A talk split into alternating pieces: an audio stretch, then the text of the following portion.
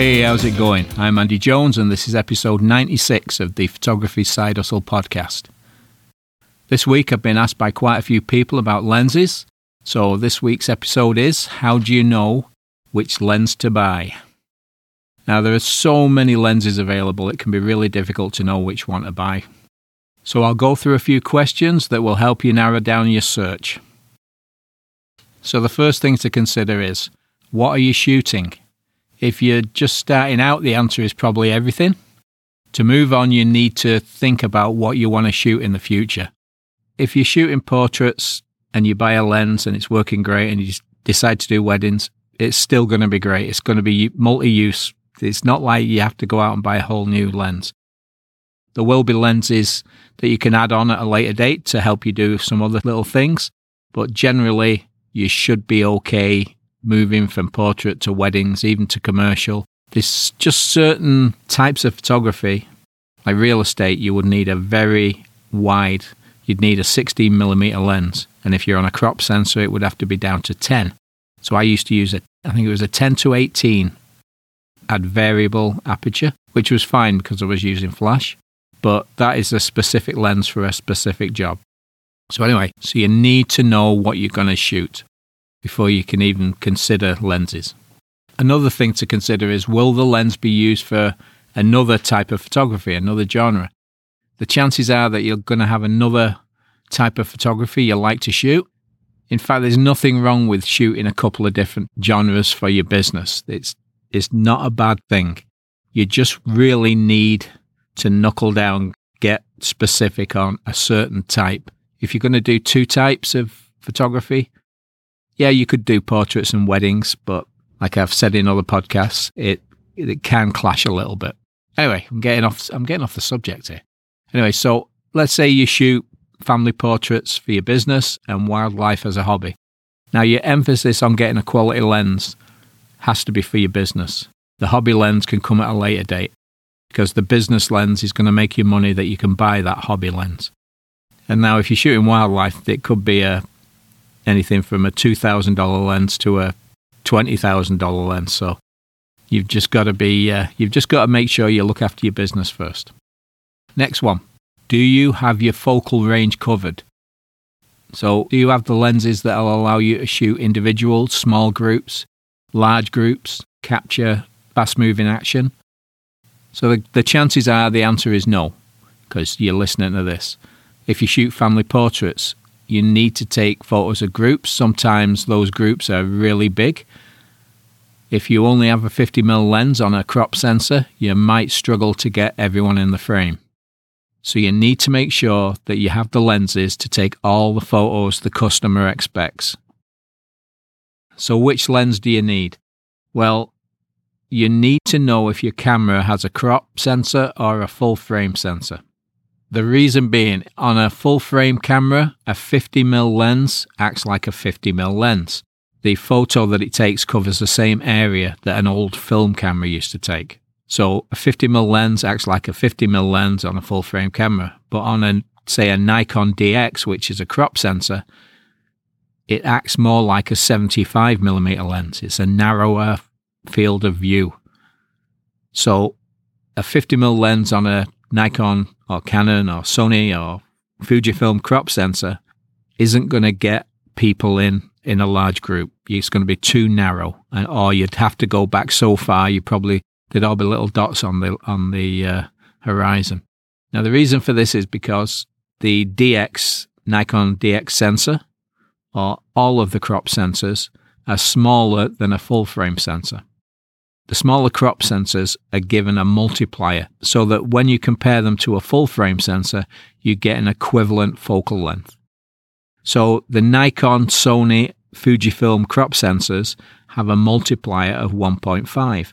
The area of the sensor needs to be multiplied by 1.5 to get it to the same size as the sensor in a full frame camera. Canon APS-C sensors have a multiplier of 1.6. My old Canon 1D Mark IV has an APS-H sensor, which is about halfway between a crop sensor and a full frame sensor. It's still a crop sensor, but it has a smaller multiplier of 1.3. An Olympus Micro Four Thirds sensor has a multiplier of two. So a 50 mm lens on a on an Olympus Micro Four Thirds sensor acts like a 100 millimeter lens. So you've really got to understand this before you move on. So I'll, I'll go through what the 50 mm lens acts like when it's on certain cameras. So with the Nikon, Fuji, and Sony crop sensors, it acts like a 75 mm lens. On a Canon crop sensor, it acts like it's an 80 mm lens. And my old Canon 1D acts like it's 65 mm. But the Olympus, like I just said, comes out like it's a 100 mm lens. So you've really, like I said, you've got to consider this. A family portrait photographer with a full frame camera will be able to get large group shots in with a 35mm lens. 50mm would do it as well. It might get a little tight on large numbers if they're spread out. Now, you can get around all this by posing in a different way, like back to front instead of left to right. Anyway, that's something else. So, the family portrait photographer with a full frame will be able to get everybody in the shot with a 35mm lens. If they used a Fujifilm crop sensor body, they would need a 24 millimeter lens to get everybody in because 24 millimeters would act like a 36 millimeter lens. A lot of numbers here because 24 times 1.5 equals 36, so a 36 millimeter lens. So it's close to 35. So if you're on a crop sensor where someone on a full frame would use a 35 millimeter lens, with a crop sensor you would need to go to a 24. If they used an Olympus Micro Four Thirds body, they'd need to go down to a 16 or a 17 millimeter lens to get the same effect that you would with a full frame with a 35 millimeter. So as you can see, the length of the lens that you use in millimeters is dependent on the sensor size in your camera body. So from now on, when I talk about focal length of a lens, I'm going to be talking about the full frame cameras. If I say 35 and you've got a crop sensor, you need to look at a 24. So, again, which lens do you need? Well, the lenses that you need to be looking at need to have a single maximum aperture, like the 50 millimeter f1.8 or the 24 to 70 millimeter f2.8. Stay away from lenses that have an aperture range like the 18 to 55 millimeter f3.5 to f5.6. This means that the maximum aperture, its widest opening at 18 millimeters, is f3.5. And as you zoom in to 55 millimeters, the aperture closes down to 5.6. So you're going to get a lot less lighting. Where the ones with the single maximum aperture, like with the 24 to 70 zoom, f2.8, when you zoom in you can set it at 2.8, you can zoom in and it doesn't change. It does not change. The only way the aperture doesn't change on a, an 18 to 55 is if you set the aperture at its highest on, on that range, which is 5.6. So if you set it at 5.6, you could zoom in all day, but 5.6 lets an awful lot less light in than 2.8 or even 1.8. Now, there are plenty of good quality lenses that have an aperture range, like the 100 to 400, which is f4.5 to f5.6. And these you can buy from Nikon, Sony, Canon. Now, the big indicator that these are excellent lenses is the price. They range from 2,000 to $2,600. So don't kid yourself and think you can save lots of cash by buying a 75 to 300 millimeter lens that the aperture changes from 4.5 to 5.6 for $200. I think B&H have got them at $199. There's a really good reason it's one tenth of the price of a pro lens because you do not get tack sharp. You, you'll get some nice images, but you can't blow your images up much. They're a hobbyist lens. Okay, so these are the range of focal lengths I think you would need but like I said, it is not critical. You can get away with a lot less. So, family portraits, somewhere between 35 and 85 millimeters. Weddings, now put down 16 to 200 or it could be 24 to 200, but you don't even need that 200 range for a wedding. You could comfortably do it with 24 to 70. So you could buy a 24 to 70 zoom and you could do a wedding. No problem at all. It's just 16. You get some really nice effects with that, with some of the group shots on the bride and groom. And the 200 is great for when everyone's piling out of the church and you pull 70 to 200 out and you can be on the outside of the large group of people as they're all patting each other on the back and hugging and get some really good portraits. But like I say, the 24 to 70 will do the job. Now, when I shot weddings, I used to use a 24 to 70, my 70 to 200 zoom, and I also had a 50 1.4 because if you've heard me before, I bought that so I didn't have to learn how to use a flash. It is a crazy good lens. I love it. It really is nice. You can do a wedding at the reception with no lights. It's just beautiful and you get some lovely pictures out of it. But all the time I was shooting the weddings and other things, I always wished I had a 16 to 35 zoom. Not so much now, but back then I longed for one. They are really nice. And you can get them as an f4 lens as well, which makes them a little bit cheaper. Now, you might think the 70 to 200 won't get that much use, but like I said, when you stand outside a church and everyone's milling around, it's a fantastic portrait lens. It really is. You get some, oh, it's just beautiful. So don't rule one of those out. Even if you're doing family portraits, a 70 to 200 is a great tool to use. Uh, kids are running around the backyard. You can just crouch down in a corner and shoot away. Heck, you could even sit on one of the lawn chairs. They are a lovely lens. Anyway, the next big question is do you want to use prime lenses or zoom lenses? When I was shooting, I covered the focal range I needed using zoom lenses. But there was a time when I really did consider changing over to prime lenses just for the incredible quality of some of the 1.4 prime lenses. Now, at the time, I was thinking, oh, I'll sell my zooms and I'll get the primes. But I also briefly thought about just adding the primes to my collection and using both zooms and primes. But I don't think that I, I remember thinking that these tools, I use them to make money and leaving thousands and thousands and thousands of dollars worth of lenses at home gathering dust wasn't really an option for me. It was a side hustle, and I am a big collector of electrical things and anything techie. But yeah, I just I didn't have it in me to do it, so I just stuck with my zooms, and I still got the same zoom lenses now, and they are great. Now, this is something you need to decide on when starting out. None of the professional quality lenses are cheap, but some third party prime lenses are way cheaper than 2.8 zooms. Now, if you are going to shoot weddings and you decide that 16 to 200 millimeters is your focal range you want to cover, covers everything, you could buy some zoom lenses like the 16 to 35, the 24 to 70, and the 70 to 200. Or you could buy a 16 mm lens, a 24, a 35, a 50, an 85, and still have a 70 to 200 zoom.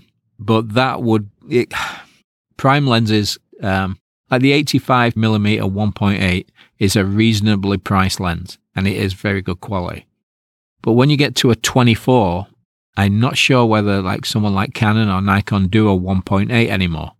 You can get cheap pancake lenses that are 2.8, which is still a my daughter used one and it was fine. But a 24 1.4 f1.4 lens is going to cost you about $2,000. So when you look at the 35 1.4, you're looking at another $2,000.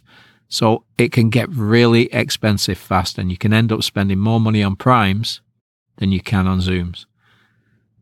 And the other thing is with a, you have a 16, you have a 24. So to cover the gap between a 24 and a 16, you need to use your feet. Same with the 24 to 35, the 35 to 50, and so on. So you need to decide which you're going to go with. Now, one thing with prime lenses are they don't weigh quite as much as these, like the 70 to 200 and the 24 to 70 are quite heavy. So the primes might be for you if you just don't want to lug one around. There were times when I did weddings that I really wish I'd gone with primes because my back used to ache like crazy. And my daughter did a great job just using a little 24 millimeter 2.8 prime and a 50 millimeter 1.8 prime. She did portraits, she made decent money, and it was all with the aim of saving up and getting into the movie industry, which she ended up doing. So as long as you can get the shots you need, you're good to go. You just need to cover every angle that you need to cover.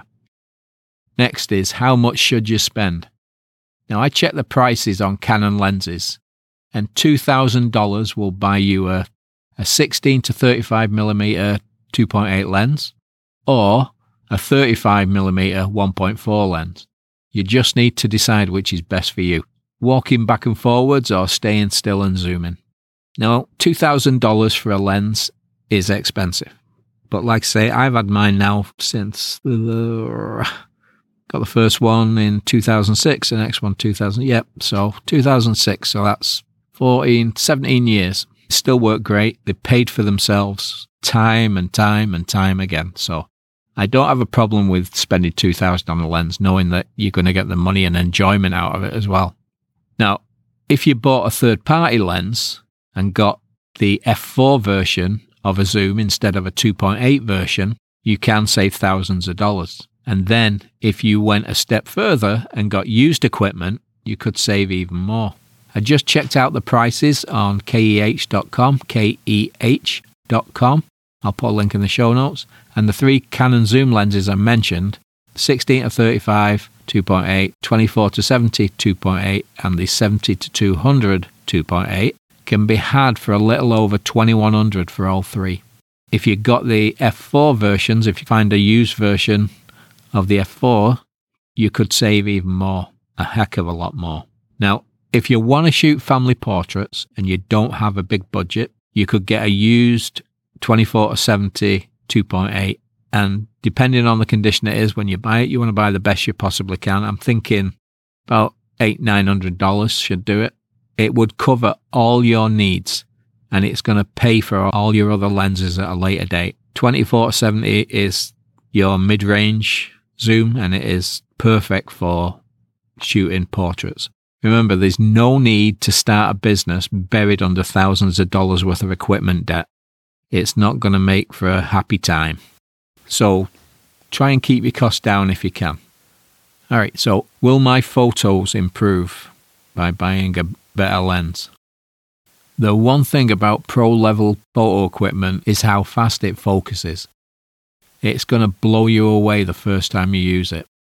There's no searching hardly, it just locks on, bang, done. Not only do they focus fast, but the photos are going to be tack sharp, really sharp. Quality lenses let more light in, just the size of them. The new 24 70s, I think, are 82 millimeter across the front lens. Think ones that I have are 77. If you use a small hobbyist lens, you're looking at about 55 to 57, something like that. So you don't get as much light in in the first place. And these quality lenses also give you this wider aperture, the wider maximum aperture, which is, is crucial. So your images are going to be sharper. They're going to be clearer than anything you could capture with a cheaper hobbyist lens. So I'm going to say yes, without a doubt, your photos will improve because of the quality of the lenses you use. And they will definitely improve because you're trying to improve right now, listening to, listening to this daft old Englishman waffle on. So there isn't really a downside of buying good quality lenses. So let's do a quick recap. You need to find out what you want to shoot. What focal range do you need? Do you go with primes or zooms? And how much do you want to spend? So I'll just go back to the primes and zooms for a second. A long time ago, I used to read up on landscape photographers, and most of them use prime lenses. But nowadays, when you see all these guys, they're using zooms because the quality of the zooms has improved so much what it was 20 years ago. So just bear that in mind as well. There's not a really a downside with the zooms anymore, apart from the maximum aperture is going to be 2.8 and the primes can go down to 1.4, 1.2. So a good quality lens will change everything. Put a pro lens on an entry level body and the results will be amazing. That won't happen if you put a cheap hobbyist lens on a pro body. Trust me, it does not work. Okay, I hope you found that helpful. If you need help with anything, you can ask me questions in the Facebook group or through Facebook Messenger. You can also record a question or message through SpeakPipe. There's going to be a link in the show notes for that as well. I did get one message from a guy called James, but I couldn't make out what he said. There was a lot of background noise. It sounded like he was stood on top of a skyscraper or something, and all the traffic and noise and the wind. And anyway, something went wrong with the microphone there, I think. So give it another try, James, if you want to get through. Right, that's it for this episode. I'll be back next week. Bye.